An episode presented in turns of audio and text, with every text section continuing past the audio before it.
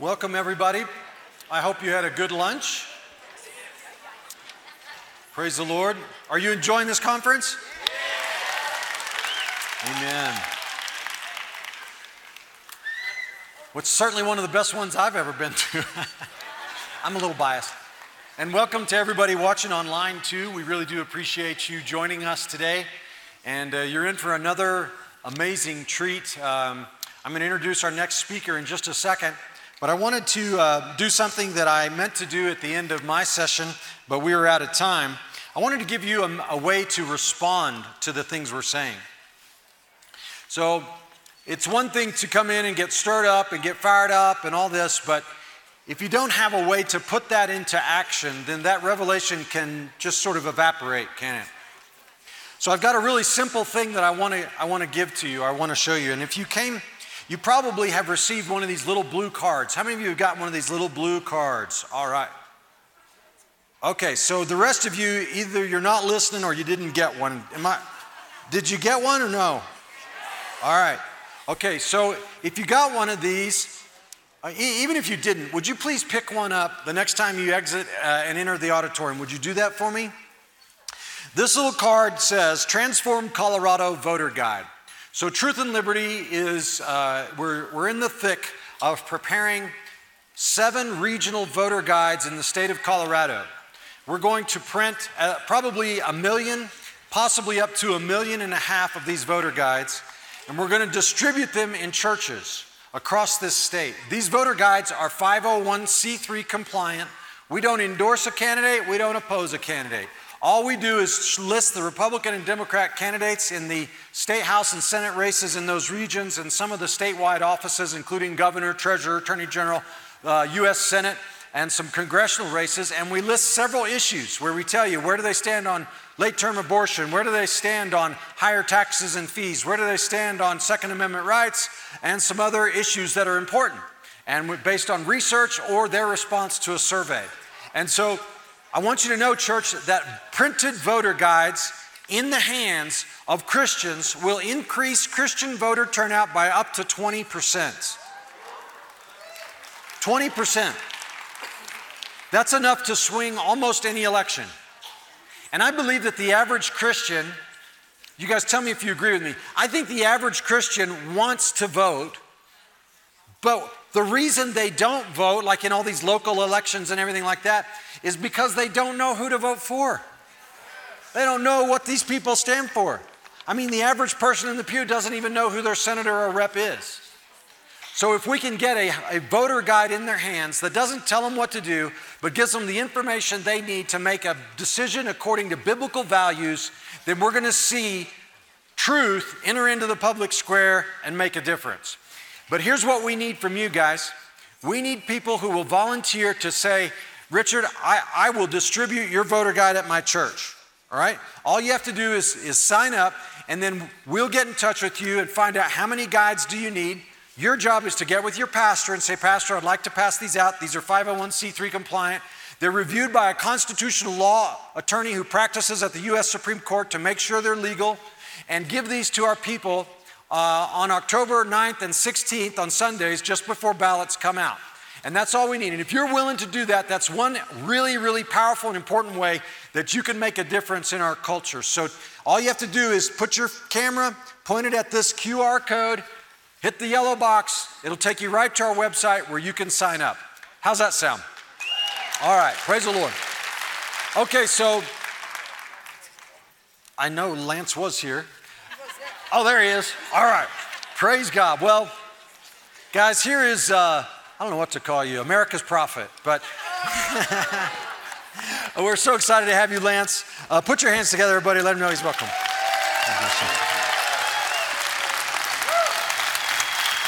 Well, I have to say this. The person that put me up to speak after lunch, clearly, was no friend of mine anyway. It's the toughest job, people. Look, there's still people lollygagging around, and there's so much content at an event like this. I mean, my, listen, I'm a content machine. I need I'm a two whiteboard kind of guy, you know what I mean? And uh, I'm even swimming in the information. I believe this is, do you know when, when you're, David Barton said it, when you're in an awakening historically, you don't know it. Because it's not like you say, oh, it's the first great awakening. Because the dates for the first great awakening were fixed by historians after it ended. The dates for the second great awakening were fixed by historians after it ended. We could very well be in the midst of a great awakening right now and not know it while we're trying to pray for an awakening. And later on, they'll look back and say, well, here were some of the key actors and sectors that were working that make up the history of the tapestry of the movement that challenged the agenda that was taking over the West. And this meeting here will be listed as one of those meetings.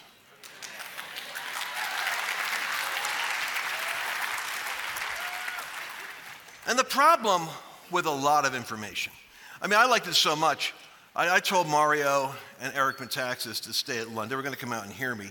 I want them to stay back there and keep talking because, little secret, I have a, I misunderstood the schedule, so I gave everything I wanted to say in one long message, which basically means that right now, I said what I wanted to say.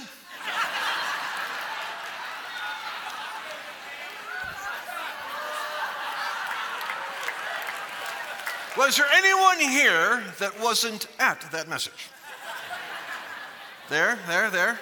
I see that hand. I see that hand. All right, where were you?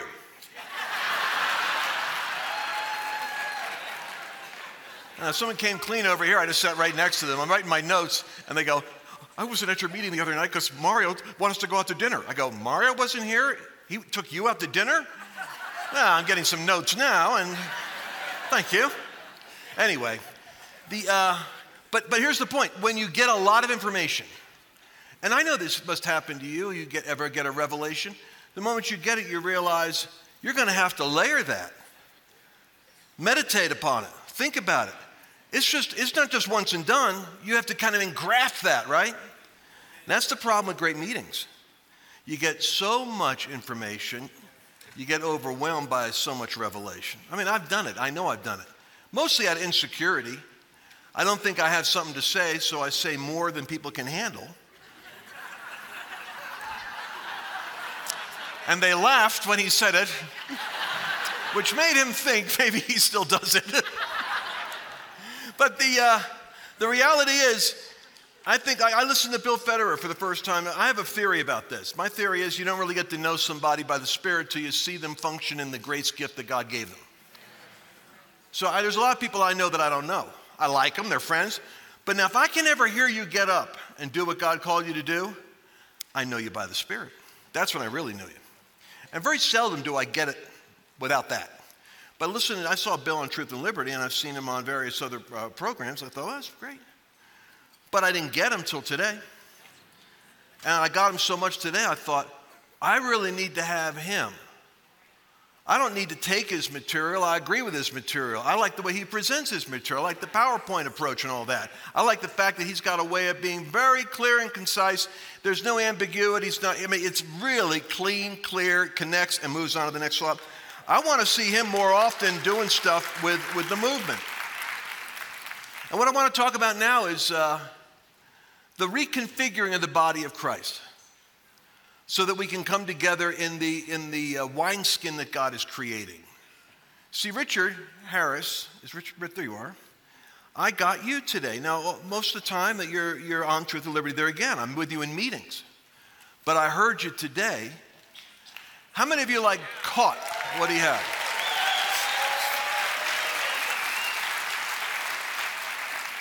And I realized something. I realized that I need Richard Harris I need you to be doing this as well as giving advice and guidance and keeping the trains on track and keeping us from needless lawsuits. because you see, you were preaching back to me a revelation that I had that I departed from because I didn't hear enough other people resonating with it, and that'll happen. I'm sorry, I'm not that strong. If I hear something from heaven and it doesn't have, uh, if there isn't an echo of amen from other people, then I don't know if it's the right time for it. I know it's God, but I know it might not be fruitful. There's always meat in due season. I can always get ahead of something. But I got something, and Richard kind of came back and preached it today, and I heard my own vision preaching to me. And I was like, wait a second.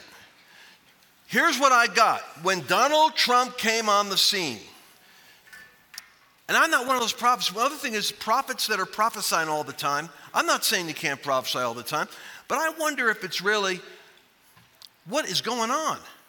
Because when God speaks, it's usually a, it's a significant statement. And when he doesn't, it's awful tempting to do filler material, but it's not a good idea.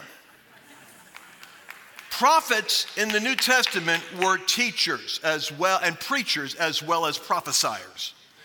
And when we build an audience demand on a gift, and the gift has to constantly come up like a Pez dispenser with another prediction, or a mysterious layering of mystical words that you read into, like a Rorschach test, in order to read into what's going on with the news cycle. We're not operating as prophets. And we're beginning to get into an area that is unhealthy for the body of Christ. Prophets ought to be able to teach and preach doctrine just as good as an apostle with a different slant. Prophets and apostles travel together, and the prophet's job isn't to constantly be saying something about the future. Does that make sense to you? So, uh, like Mario, Mario is probably, everybody calls him an evangelist. He calls himself an evangelist, but I'm going to tell you a little inside track. Mario is a prophet evangelist. Because what he writes about is a prophetic challenge to the nation, to the spirit of the times, to the deception, to the activity. Most, most evangelists are focusing on soul winning subject matter. Now, he gets you into the soul winning arena, but he does it with a prophet's uh, gift. And I started thinking, well, wait a second, isn't that what John the Baptist was? John the Baptist came in the spirit and power of Elijah. And when he preached and declared what was going on, the sinners came to his baptism and they were all confessing their sins in the Jordan. He had an evangelism movement with sinners getting saved and repenting of sins as a prophet. So I see prophets and evangelists combined together in a unique way, and I see that with, uh, with Mario because the nature of the subject matter he deals with is different than what an evangelist would deal with. It's a prophet evangelist, it's a combined gifting. I mean, I think Andrew, I don't want to get all confused in this stuff, but Andrew clearly is a teacher, but he has to have that apostle thing going because look at the scope of what he's doing. God typically does not give teachers initiatives that are governmental that can shape or shake nations. That's an apostle, that's a teacher who is operating also as an apostle with their primary gift being teaching. Does that make sense to you? So I'm like a prophet teacher. People don't know that because they don't quite know. Because prophets like Kim Clement always says, You're different. I can't quite figure out. You're totally a prophet, but I don't. It's more like a Daniel thing because I'm not doing sensational calling you out in the aisle and telling you your name or your address. But yet, what I'm always doing is I'm always wrestling with global geopolitical realities and predicting things that are about to happen.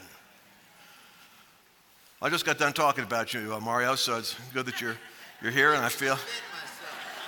No, you have to defend yourself. You're clear. Although I did get credit for your quote the, uh, earlier when uh, the quote was, and I did say the other night that when Biden came out and was uh, projecting on all of us his own, uh, you know, projection of their own guilt. And you said on Flashpoint, you said it's like Ahab when he sees Elijah, art thou he that troubleth Israel? The devil will always project on the people of God the very thing that they're doing and blame you for causing the trouble. But I still got credit for the quote, even though I tried to give it away. so, what I was saying is that in an event like this, there's so much covered that I think it would be not good to do another deluge of fresh content. But I'd rather go back and kind of layer what I was hearing that we need to work on. And I'm far less interested in being interesting and entertaining than I am in trying to tie together some loose ends.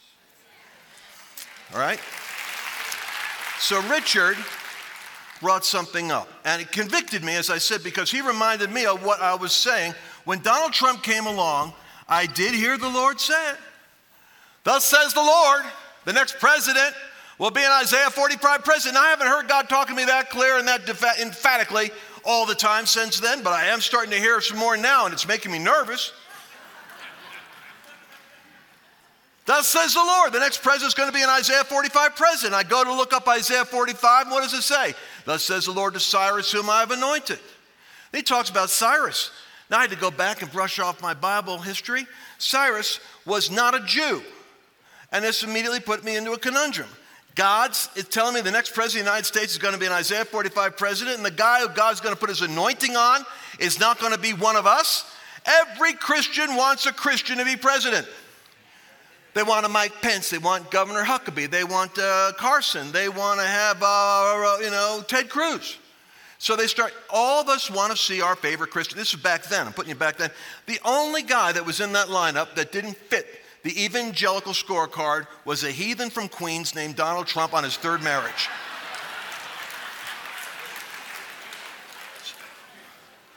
But he's the only one who would have been, who fit Isaiah 45. Thus says the Lord to, uh, to, to Cyrus, whom I've anointed. He's going to break through the two lead gates of Babylon, going to break the, he's going to undo the belts of his adversaries. And then it says something interesting though he knows me not. Now I have another problem. If I heard God correctly, it's Isaiah 45. It's going to be a key to who God is going to put, who he's telling us he's working with. And the worst part of that is he doesn't know God. This is not going to go down well with the Christian community. And I wonder personally, is, I'm going to, I probably have to meditate this before I, I preach it again. But those Christians that have the biggest problem with Donald Trump, I wonder if the great irony is God raised up Donald Trump because of his dissatisfaction with the church.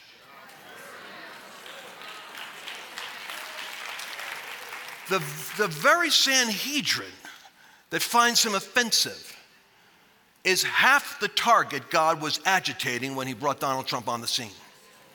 Because they didn't do what they were supposed to do. So God said, if you don't mind, I'll just have to do it a little differently. And this will offend your religious proclivities. I can remember the difficulty leaders had with Donald Trump because he just didn't fit their description. Isaiah 45, thus says the Lord, to Cyrus, whom I've anointed, though you do not know me. I am doing this for what? For the sake of my people Israel which Richard Harris was saying today. Taking that in and saying, hey, there's a time in history where the Bible does overlap with a significant moment. And I'm just telling you, I did hear God say that to me, and I don't hear God all the time, so I can be pretty reasonably objective when it's a startling voice, and I, I think it's the Lord. And I'm, I'm going to say this God sent us that Cyrus. And what did the church do during its four years when it had a friend in the White House who was having prayer meetings and brought us and got us a seat at the table? Old saying is, you're not at the, you're, if you're not in the room, you're not in the deal. If you're not at the table, you're not in the deal. Trump took you and put you at the table.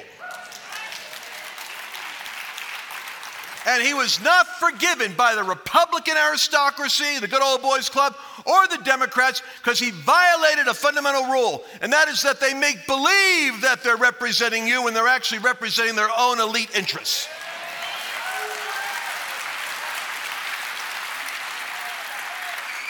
Cyrus comes, and here's a, here's a picture of the church. The walls of Jericho went down. Do you know the number one best selling book that was on the, on the table at the time when Trump was running against Hillary Clinton? I like, I like uh, Brother uh, Cahn and his uh, Harbinger book. I just met him recently, great guy. I'm going to tell you something. All that I had, all we had was a prediction of America under judgment and where it was going and how come it was going to happen. One million believers made that book a bestseller. We had more faith for judgment on America than for Cyrus to deliver it. So, not surprisingly, when the walls of Jericho come down, nobody knew what to do. We just stood there. God opens up the gates of influence. You can run through the gate. Progressive knows exactly what to do. They're not even in power and they knew what to do. They weren't even in charge of Congress and they knew impeach him, create Russia, do something, take Glenn out, take this guy. Boom, not even in power and they took over the legislative process. Meanwhile, the church, all the walls are down, Trump's there. Hey, come on over. We didn't do anything except sit down and do tweet critiques. So, let's be honest about it. The Calvinists of what Bill said earlier made me think. Bill Federer talked about the Calvinistic influence in the body of Christ. How Calvin, certainly with Geneva, they had an idea that God has, a, this Bible has a, uh, an application of wisdom that applies to everything economics, family, government, there's, there's a wisdom aspect in here that you can apply to virtually every part of governing. God's word covers everything pertaining unto life. So the Calvinists would try to systematize it and find the structure and the coherence in it. And uh, so there's government and there's family and there's an order and things, and they would work on that. But uh, it became lifeless, as he said. It's interesting. The Pietist movement, the Great Awakenings, were largely mystic experiences, people encountering God, awakening to the reality of Christ. And so it created this Pietist movement, but the Pietism never properly embraced the Great Commission, which is to go into all the world and preach the gospel. For the most part, our tribe, our people, our, it's a spiritual problem. We tend to think that we should shy away from the systems of this world rather than go into them and influence them. And as a result, we get a self fulfilled prophecy. We don't go in and they get worse, and we're convinced it's the end time and it's time to go. so now we're at a different period of time, though, because we're here at the time when evil is rising, and we're realizing we might not get popped out of here. In fact, it may not even be God's will. That verse you said, Andrew, was a great verse. I have not heard that said before, and I'm sorry to say that I, I, I, it was in Hosea, but it was they have, they have made themselves kings, but not by me. Psalm 2 the rulers took counsel together. The rulers set themselves and took counsel together, meaning they put themselves in position and took counsel against the Lord and against his anointed. God isn't always in the outcome of the election. But what do you do when you're in a situation like we're in? So, so you, uh, you, mentioned, you mentioned about Cyrus, and you brought this back to me again. You know what happens? If, and the, the statement that he made is that there are certain books of the Bible that speak to certain periods of time that we should be looking at as being more relevant to where we are now in God's timeline than ever before. So, for instance, when Cyrus comes along, the people of God were under siege in Babylon. When I saw BLM on the street laying siege to Trump Towers and laying siege to the Capitol, I saw BLM and I immediately knew this is Babylon laying siege to the American system of government.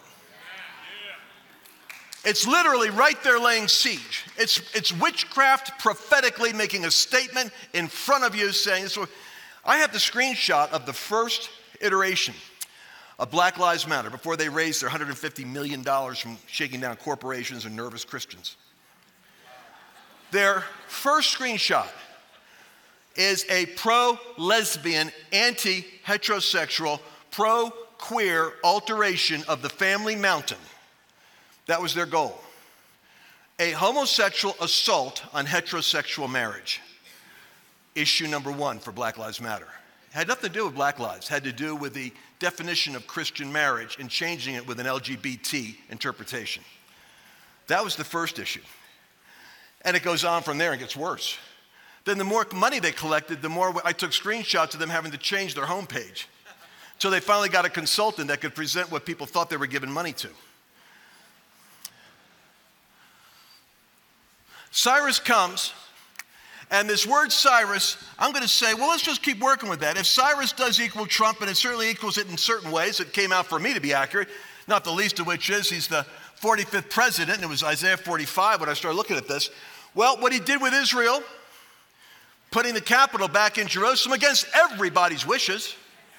That was clearly a, a, a, gesture that was proving that God was raising him up for Israel's sake, but for the church's sake. Yeah, the walls go down, and he's willing to protect the church, advance the church, and do whatever the church has the capacity. Now, catch this.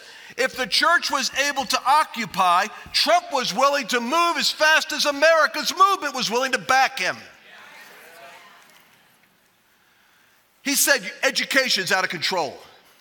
We should cut off all government funding for any school that won't give equal representation to faculty that are teaching conservative as well as socialist worldviews. He was willing to do it. He said it. Crickets. Crickets.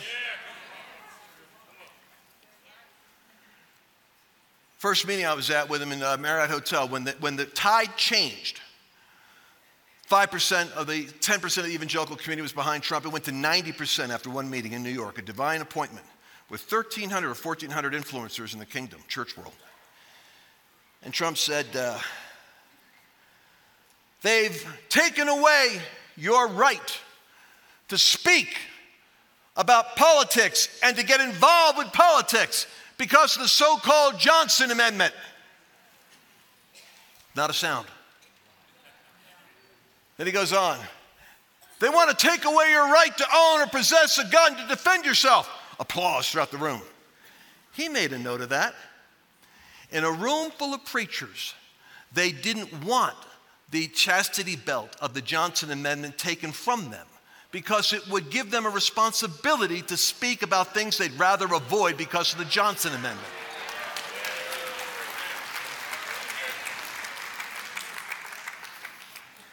But here's the story Cyrus comes, he releases the decree go for it, Tiger. And what happens? It takes years before the church gets its act together. He says, go build. And they said, who's going? It took like 12 years for them to get their act together to go. You read Ezra, it's an act of God. You, look, you read it like it happened overnight. Well, here's the deal you got uh, Zerubbabel there in, uh, in the land that's occupied uh, in Persia, Babylon, and he's now going down to little Israel over here. Now, catch this. Here's a little word of warning.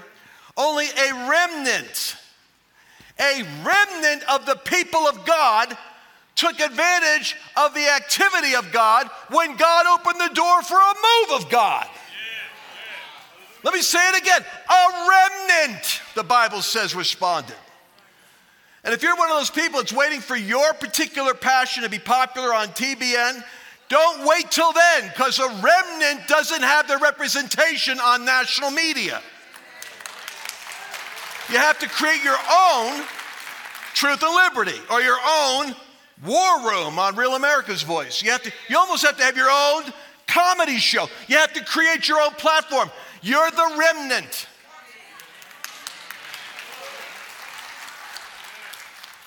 So the remnant goes down here and has to deal with rebuilding the house. You got it right, Richard. The house is the next step the house of God. I've been stuck on this step. Because I'll tell you the sequence. If what we're, if what we're saying has any biblical parallel to it, like Jonathan Cahn does so great when he takes a book, he takes you through the sequences of history and then matches it up with Hillary Clinton and Bill and all that stuff. Well, here you go. Cyrus comes. I'm telling you, Cyrus is Trump. He comes and he opens the door for the house to be built. But the house only has a remnant responding to the call. So what happens? God has to send prophets to agitate the situation because the people of God aren't building what God wants. They're building what their ministry or their business is supposed to do as they see it, but they're not recognizing the hour or the situation or the urgency of the moment. God says, I'm about to send an economic shaking to your territory, the likes of which will get all your attention. Now, that shaking is meant to send you a message that you're not doing what I want you to do. How much shaking do you think the church in America has to go through before they get the collective awareness and raise their IQ to realize that God may not be happy with what the church is doing? We keep on seeing it as the Democrats need to be removed and the heathen need to repent, when in fact it could be an analysis of us.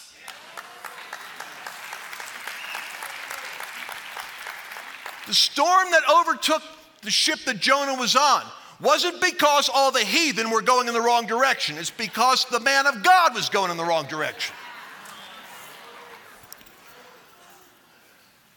So the prophets come and say, hey, all this shaking is because God wants something here in America that He doesn't have yet. He wants a church that is a glorious church, a church that is a representation of who He is. Well, all right. As they go to build the house that God wants, that's when they have the awakening. Suddenly the Spirit of God stirs up the remnant and they go to work in the face of opposition. But the word awakening actually shows up in the book of Haggai in reaction to the church realizing they better be building what God wants to deal with what the enemy is doing. And I'd say that's the spirit of awakening that we're in the midst of right now. When successful, when they built that house, by the way, it wasn't just an ordinary house, it was a governing house. Because the house that Jesus wanted was a house that was going to be built for prayers for all nations. It was a supernatural house. It was a house where the Shekinah glory of God resided behind the curtain of the veil in the temple. It was a house of God's supernatural governing presence in the midst of the nation. It wasn't a synagogue, it wasn't a local temple, it was the temple where the glory of God was to be behind the veil. Does that make sense? We're to be God's governing supernatural entity in the midst of our nation. But we don't think that way because we think about harvest, souls, antichrist, and rapture. There's your awakening. Your awakening's happening. What happens after the awakening?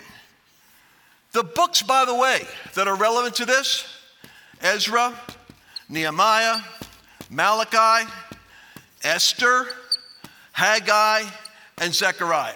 There's your key books. If you want to know what God's saying, start looking at those books. They're going to pop with prophecies for you all over the place. Because they're all the books that happen when the church of the Old Testament hit the moment of being regathered in the midst of a Babylonian attack to recover the territory God wanted them to get by sending a heathen into office to give them permission to go build what God wanted. So Cyrus comes. We got that present. We're doing our project over here, awakening. I'd say these three things are kind of like overlapping right now because after Cyrus, watch this.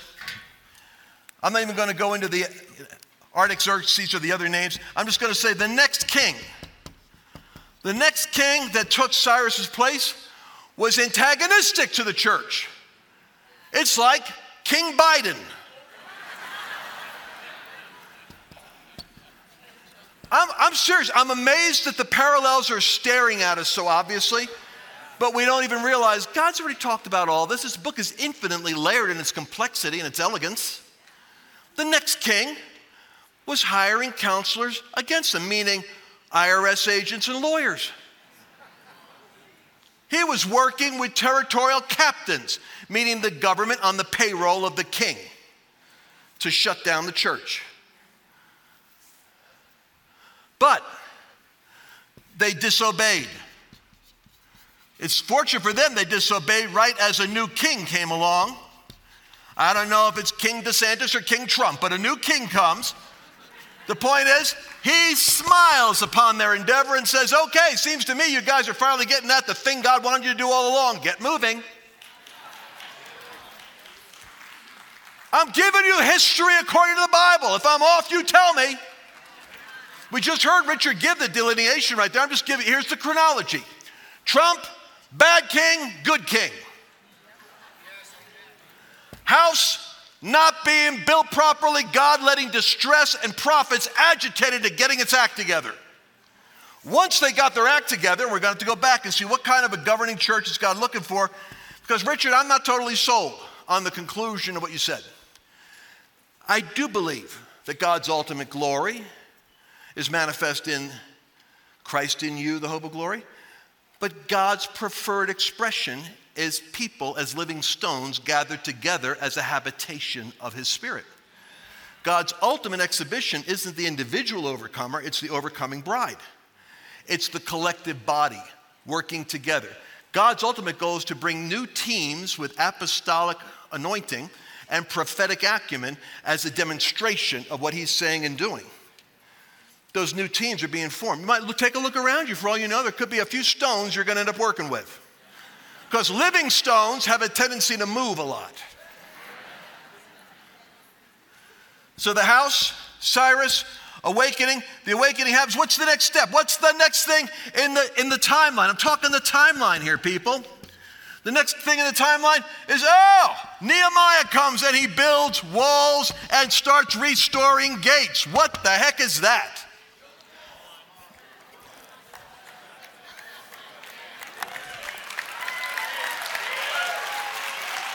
That's the sequence. Cyrus, good king. Biden, bad king. Next king, good king. House getting built. House getting shaken.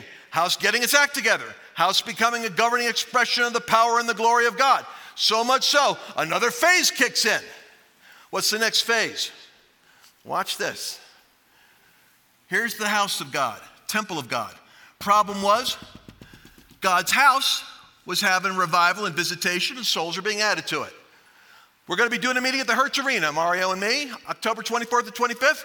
We're just going out there by faith, believing that somehow the political populist moment and movement has to come together with an encounter with the gospel of Jesus Christ. We need a Billy Graham moment where, unless Jesus is put back in priority, we're done. But we get 20% of that arena, which are all rallying, you know, USA type people, get them saved and filled with the Holy Ghost, we got a whole new threat against the devil.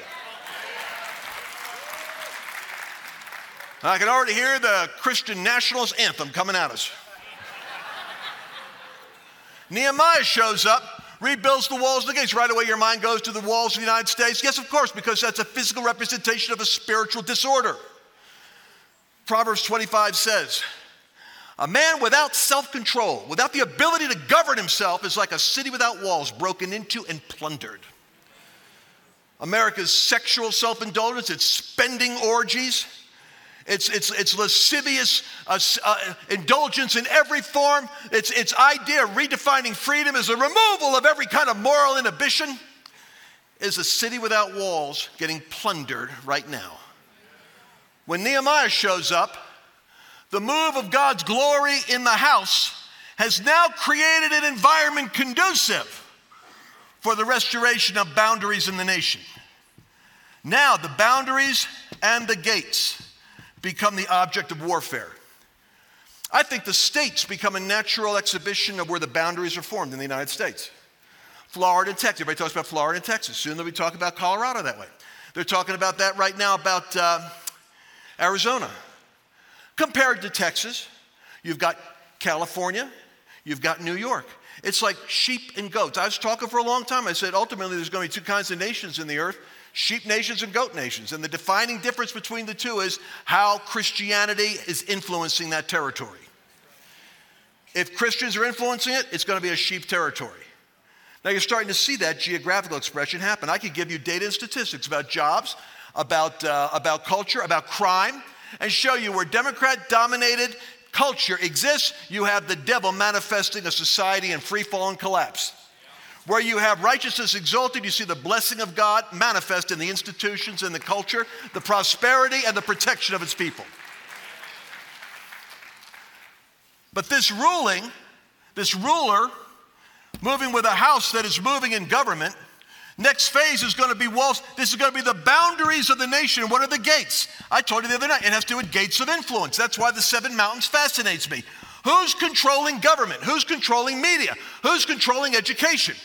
You may not be able to take care of it in Goatland, Cambridge, where Harvard and Yale is going to be, but maybe you can come down to your own backyard in Colorado and start targeting on purpose your own universities, colleges, and schools. Take what's manageable within your own walls and your own gates because the city walls are states before they're the nation. We get enough states moving together, we get enough believers moving together, we can start to break down the power of this, this Leviathan that has taken over the US government. And part of that, I don't want to get going on that, is this thing called Schedule F. It broke out a little while ago as a special authorization that Trump has, or DeSantis, or whoever goes in, that they have the ability to take the three letter agencies and begin to pare them down. FBI, the IRS, the DOJ. Schedule F means that the government has the that these the government never created a fourth branch of government, which is three-letter agencies that have their own police, their own their own Gestapo, their own laws, their own courts, and their own authority. Only the legislator has the authority to legislate. Gorsuch wrote his thesis on this subject, which is why he was the ideal guy to put in the Supreme Court. His thesis is the three letter agencies are, have moved beyond the definition of the boundaries of what the Constitution provides for the functioning of this government. When we talk about the deep state, the administrative state. Let's get really more precise. There's 3.5 million government employees that were never elected. They are feeding at the trough of the administrative state. They're dispersed among those three letter agencies. They are their own inside system of government that puts up with an occasional politician because they will outlast them. They have to be taken apart.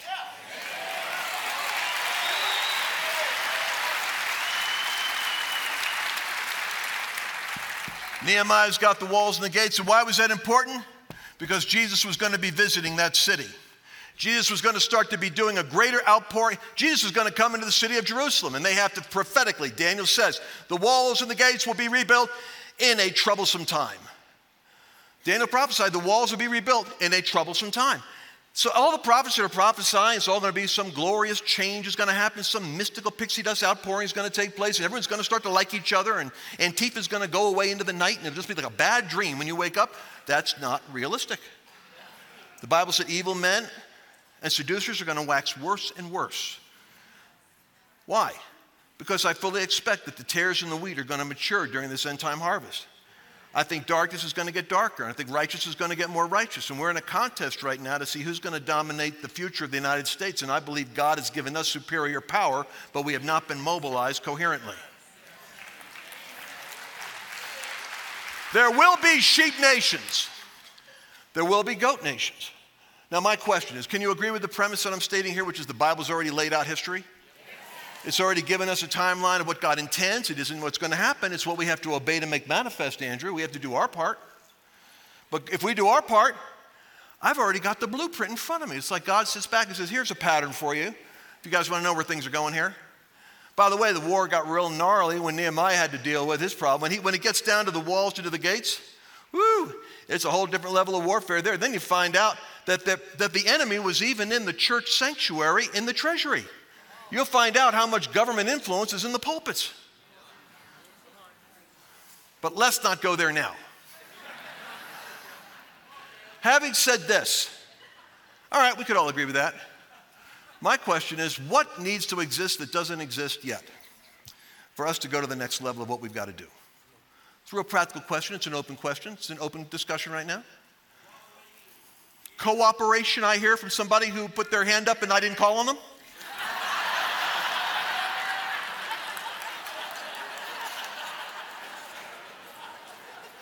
What needs to exist? This is going to be a difficult class. Put your hand up if you want me to call on you. Unity, cooperation. All right, I could see I could see that the Charis model of Bible school here is going to be uh, a challenge for me. Let me see what we got. Unity, courage, cooperation, media. Let me try this. I think you're right, but I think in the interest of time, I'm going to reorganize my picture here. Let's say,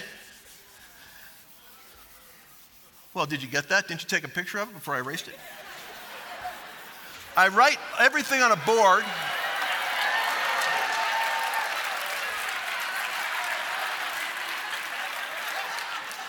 They asked me if I needed two boards. I said no. And they, and they laughed at me. All right, all right. All right, so let, let, me, let me say this. What, what needs to exist is we have to have a more sustained pattern of public persuasion. This is what Wilberforce knew they had to have in order to defeat slavery a sustained pattern of public persuasion. We can't just be talking to ourselves. That's why people say, Now, Eric, I just got taken off of uh, YouTube, lost 220,000 people. You had the same thing happen to you. I don't know. I think Crowder got taken off, but he had a lawyer that got him back on. Did you try to get a lawyer to get you back on? So here's the situation. People come to me and they go, Well, Lance, just go to Rumble. Now, here's the problem with that. See, you move to Rumble now, talking to 100 people until I build up. It took me a while to get to a quarter of a million people listening to me. So I got, now I'm starting all over again. Uh, or on GETTR, or Gab, or Truth. We're talking to ourselves. I don't have any interest in talking to myself. I want to talk to myself. I already talk to myself. I pray in tongues all the time. A sustained pattern of public persuasion means that it's like Media Matters. You ever see Media Matters? You guys are already, you guys do the advanced class on this stuff. You've seen the montages they put on where they'll all be saying the same stupid thing like drones. We're in a constitutional crisis. Meanwhile, a constitutional crisis. We're in a constitutional crisis. It's a constitutional crisis. They're told what to say. Civil War, Civil War, Civil War, Civil War, Civil War, insurrection, insurrection, insurrection, January 6th, January 6th, insurrection, insurrection, Civil War. Somehow, we need to create an echo chamber where what God wants to say is said. Right? I don't know how it's going to happen, but we can start to pray for these things to take place.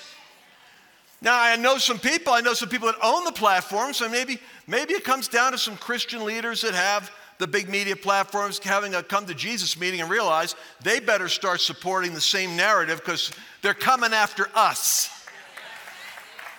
But we need, when you say unity and blah, blah, and media, yeah, we need influence. What that means is we better have what God is saying and we ought to be saying the same thing. Because the goal is a sustained pattern of public persuasion, not conspiracy persuasion. Not us talking to each other about what the devil's doing in Washington. So the echo chamber has to exist. That's one thing. All you intercessors, make this a priority. Get this done by the next meeting, please. Second thing, I think that we got to we to actually start make our local targets. The devil could care less. A Senator Grant, Lindsey Graham could care less what you write on his post on Facebook. All these guys care about is what you do in their backyard when it's time for them to get elected. So, what you have to do is you have to realize local targets, you have to think very local. The schools and, uh, and the county offices, including sheriffs, judges, county commissioners, city planners, etc., uh, the schools, uh, the precinct is what I'm talking about. So, you, so I'm suggesting it gets very practical. It's not very romantic right now, it's very practical. This stuff's more important than your passion about, you know, what's in the vaccine. And that's great. I'm all excited about the vaccine. I do these Clay Clark events. People are all passionate about the, you know, Yuri Hanani, you know, Havani, and what he wants to do with Davos and be vaccinating everybody and creating a one world government. I get that. If you want to have layers of anxiety, keep looking at that stuff. But what can you do locally? What, what you do locally dismantles and casts out a devil. So we have to start looking at our local targets. But in order for that to happen, I'm going to say we better start to recognize at a national level what organizations are the best at doing these things so we're building, we're building with scalability. Does that make sense, Billy? If you're doing a business model, you want to have scalability. Some organizations are meant just for Colorado. We should be in Colorado getting behind that parent teachers thing in Colorado, right? You don't need a national organ. Here's the weird thing about conservatives like churches, you think they'd work together, but they end up competing with each other. Do you know what would change that? Well, if the leaders would rise above that and come together in real apostolic anointing and work together, but I'll tell you how the left does it. How does the left do it? They don't got Holy Ghost filled leaders. What they do is the donors meet. And the donors, here's something you could pray for. They have a thing called Democracy Alliance. You don't hear about it, but uh, that's because they don't want you to know about it. They've got a legal team, they've got their uh, environmentalists, they've got their race people, they've got their immigration people, they've got their uh, LGBTQ people. They've got 16 different activist organizations that all are working in an extraordinarily efficient way with the devil to dismantle America. But they make them work together. You know how come? Because the lawyers and the organizations and the legal team work with their media organizations, and they only fund those participants that play together to help each other. So now, when they blow the whistle to attack somebody in Colorado, you'll see the strangest alliance from Antifa to BLM. What do they got in common? Nothing except they're funded by the same donor. So the money organizes the expression.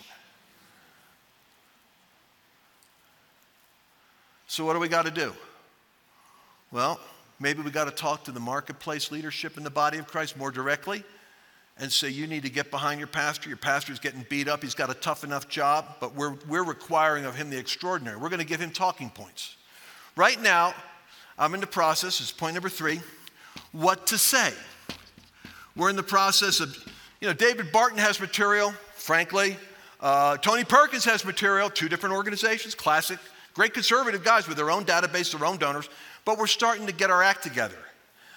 I'm challenging the donors to start to work together. And I'm getting together all of the organizations that are national and saying, why are you funding these guys separately to do the same job when you could fund one of them and they could work together? Does that make sense? Or split it between the two and they must cooperate. Otherwise, you've got really stupid things. You've got the Family Research Council with a bus promoting a candidate that's the exact opposite of who a bunch of Christian donors are trying to get elected that's a Christian locally, and you've got our organization competing with our people. You don't think it happens? More often than you know. So I say we need to know what to say, and what we have to have is for pastors, we need to be providing them with the PowerPoints and the material, kind of like William Federer does. Give them the resources to be able to make a great presentation of their own church. Give them the PowerPoint and give them the notes. Does that make sense? And make sure that you have enough so that every Christian pulpit in America can have it. But then we need to be going to work with the business people, the people that tithe and fund their churches and make sure that they're in that same project, encouraging the pastor to be courageous. Because if the business people don't stand with the pastor, you're putting more on him than he should have to deal with. Everybody's always bold with somebody else's bank account. You got to think about this. That's that man's life. They, they come up to me, well, Lance, take a stand. Don't put up with it. Yeah, okay, take 200,000 here, 700,000 here. Before you know it, I don't even have a company anymore. So I have to really be thinking strategic. When I'm going up against the government, I got 10,000 people, they got 100,000. I don't necessarily want to go to war with them right now. I'm trying to figure out how can I beat them without having to be confrontational. And that isn't always easy. Ask uh, John the Baptist.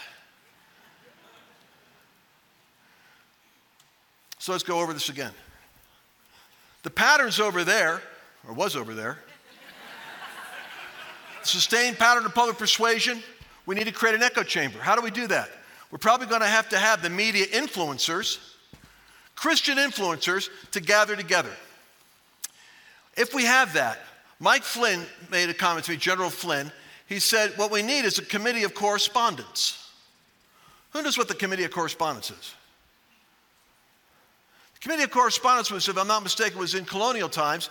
It was the leaders within Massachusetts or the various colonies that took it upon themselves to communicate between what was going on nationally and what was going on locally so that they were able to align themselves together.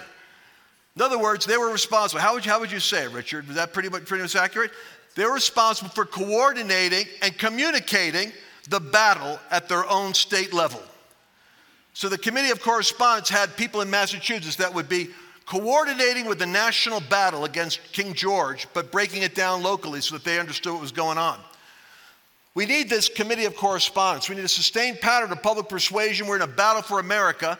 And what they're saying out there is crazy. Biden's saying he's so bad. The good news is most of the secular left didn't even cover fully his speech. They did reference to it, they talked a little bit about it, but they didn't cover it, meaning they didn't broadcast it. You know why? Even they know it was crazy. Local targets. We have to break this thing down to what do you have authority over at a local level? Part of the problem with the prophets right now, I'm going to tell you preemptively where things are going to get a little weird. When prophets prophesy beyond the sphere that God gave them, they get themselves in trouble. So, most prophets should be prophesying within the measure God gave them, and that would be local, that would be personal, that would be within a sphere that they have a covenant relationship. You start prophesying on a global level for governments and economics, you better be authorized because you might just be swinging beyond your authorization. And that creates confusion in the body of Christ. Because then when God actually speaks, it sounds contradictory to what people are expecting. Now, your expectation isn't aligned with reality.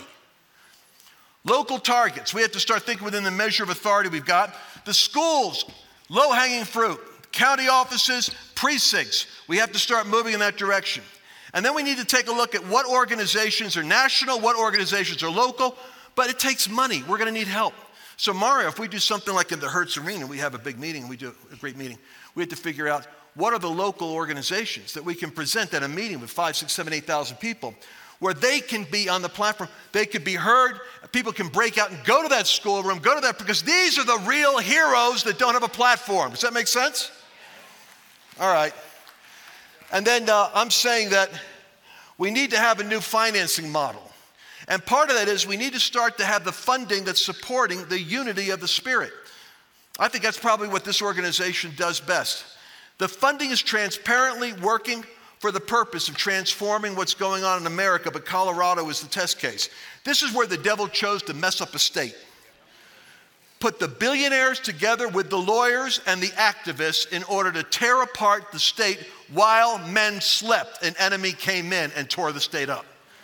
Now, the body of Christ is awake and pushing back. This becomes a model for other states. This becomes a blueprint for other states. Does that make sense? So that's why what you're doing is so critically important. But some organizations are national, some organizations are local. We need to start to vet who we're working with locally, and our events need to be populist gatherings that are, that are mobilizing the political and governmental potential of changing America and infusing it with the spirit of Jesus Christ. Amen? Amen? Amen.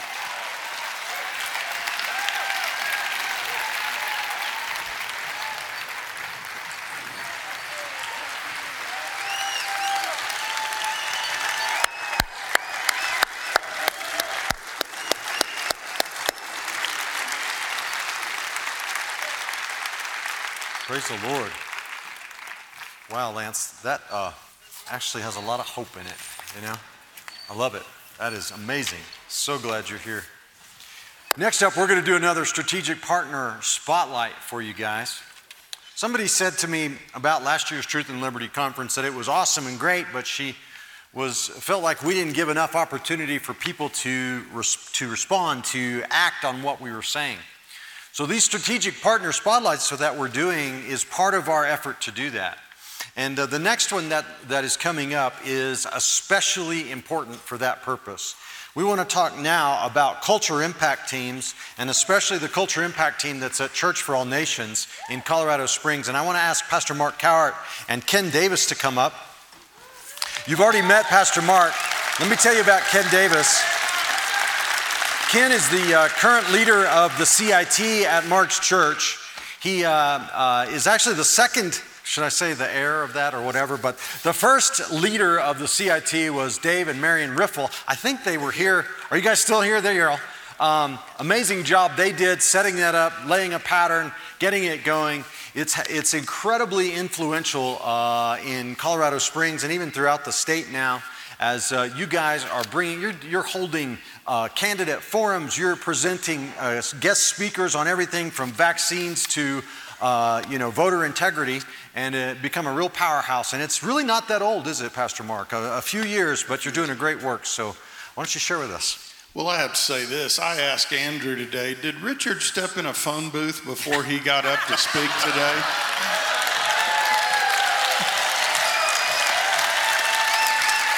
You're going to have to start wearing asbestos suits. Just ate my Wheaties, that's all. I appreciate Richard so much. It's a joy.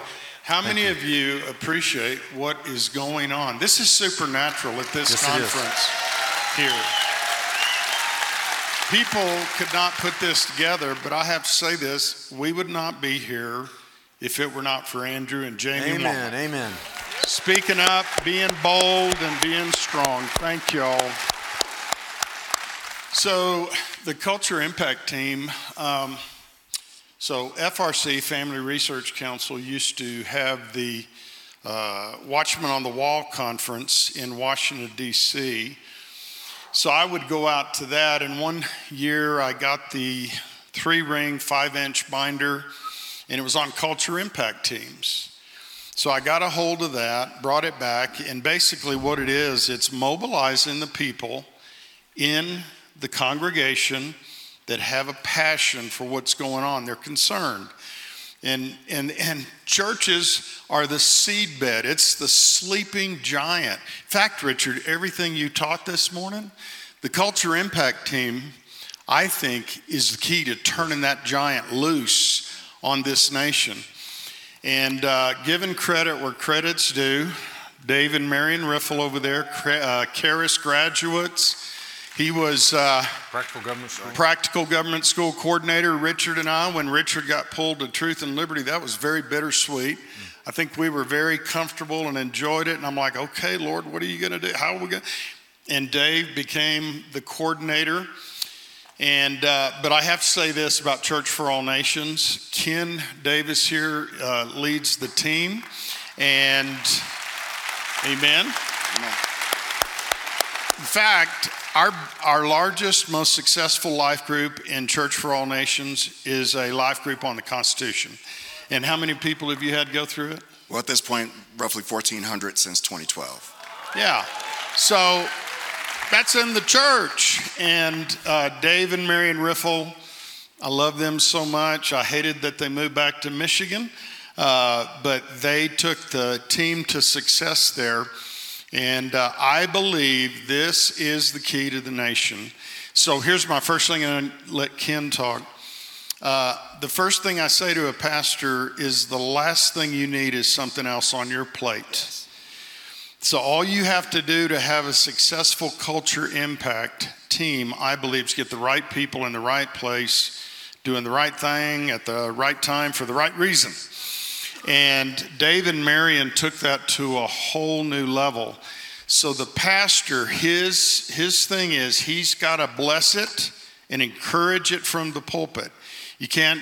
There are pastors that have started these and shut them down because then they saw what this is going to begin to do because it will create no small stir.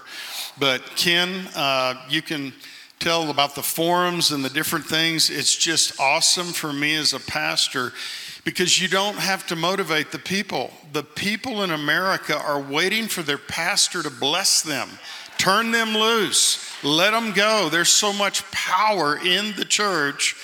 And if the pastor will bless it, it will become something that unleashes an amazing, exactly what you're talking about today, Richard. All right, let me start by saying hello. All right, so uh, I am uh, what they would call a Christian nationalist. Now, all right, let's be clear. EW and I are about the only two people who can get away with saying that. I'll let you figure out why. Let you figure out why. Uh, hey, matter of fact, please edit that. I don't. I don't need to put any more pressure on EW. Uh, he doesn't need to get any more uh, any more hate mail. So, uh, what we've been able to do is we've been able to bring uh, different community leaders uh, and, and understand that a culture impact team. The goal is to really focus. I, love the fact that we get to follow how Lance ended uh, because we really focus at a local and state level. Okay? Uh, so if you can bring that scripture up, Ephesians 4:10 through 12. And so we, we focus at a local level. So uh, as you read the scripture, that does not look right. That doesn't look right. Go to 11. Help me out. I don't think that's the correct scripture. Uh, so we're, we're actually, the scripture Thankfully, I was prepared. I, I, work with businesses, and, and we always say, don't trust your technology. Thank you. And he gave some apostles, and some prophets, and some evangelists, and some pastors and teachers for the perfecting of the saints, for the work of ministry, for the edifying of the body of Christ. So let me ask you what is the job of the church, the local church? Who can tell me what the job of the local church is? Equipping, equipping and or uh, another word would be training. So let me ask, how many pastors are in the room? Pastors, raise your hand. We don't have enough pastors here. We need to fix that for next year. All right. So, so pastors, how many of you every Sunday operate in what we call the fivefold? How many of you operate in every? None? Not a one? No? Okay, a well functioning church has the fivefold operate in operation, right? And the goal is to equip or train the believer to go out, in, in essence, to make disciples. But we're not, a, we're not equipping the body properly when it comes to, and I'm to focus on the mountain of government. Because the truth is, right now, the mountain of government has its tentacles in all the other six mountains. Am I, am I correct? Right? What, what happened when COVID hit? What they tell churches to do? What about education? Was that affected? Family? All this, they, they, the, the, the enemy went full bore once COVID hit, went full bore. And he's using the government to reach into all these tentacles, or, or just reaching all the other mountains. And so what we do is we bring in speakers, uh, local community leaders, uh, and we have them equip the saints. As much as we can, we provide information on what's happening. We, we direct the saints. We tell them, hey, hey, go here. Hey, make sure you show up to this school board meeting. Uh, let's all get together and go, go up to the Capitol and, and, and protest or testify, uh, do all these things. Now, now do so uh, in the Spirit of Christ, right? Don't go up there with your uh, we hate, insert whatever words you want to put there.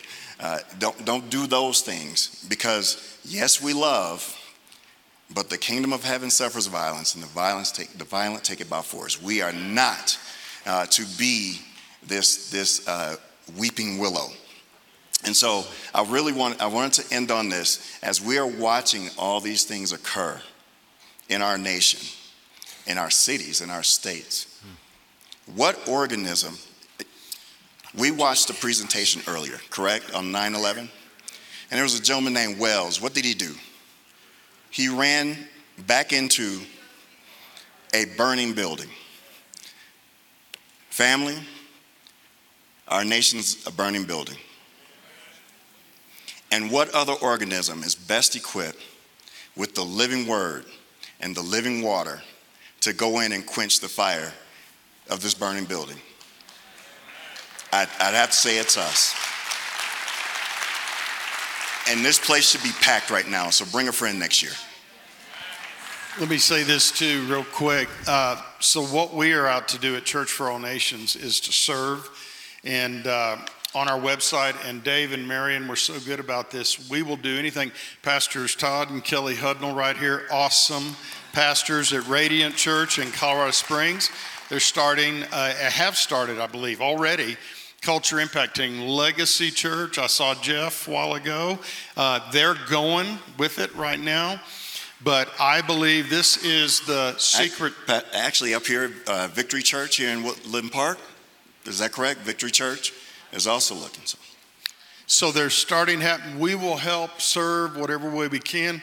Richard, you said it was on the website. Yeah, so uh, on truthandliberty.net, under our resources, we have links on there for Culture Impact Team. Now, FRC calls it Community Impact Team, so you might see a different label there. Same thing though, and all the links you need for all the information and all the manuals and packets and everything else. It's actually not that complicated, but it's all on there, including links to your own program that Dave and Marion helped set up. So if you want to look at how uh, CFAN does it, it's all right there on truthandliberty.net slash resources, I think. And, and you've all heard this. We hate paying for the same real estate twice, so we'll tell you every mistake we've ever made so you don't have to do that.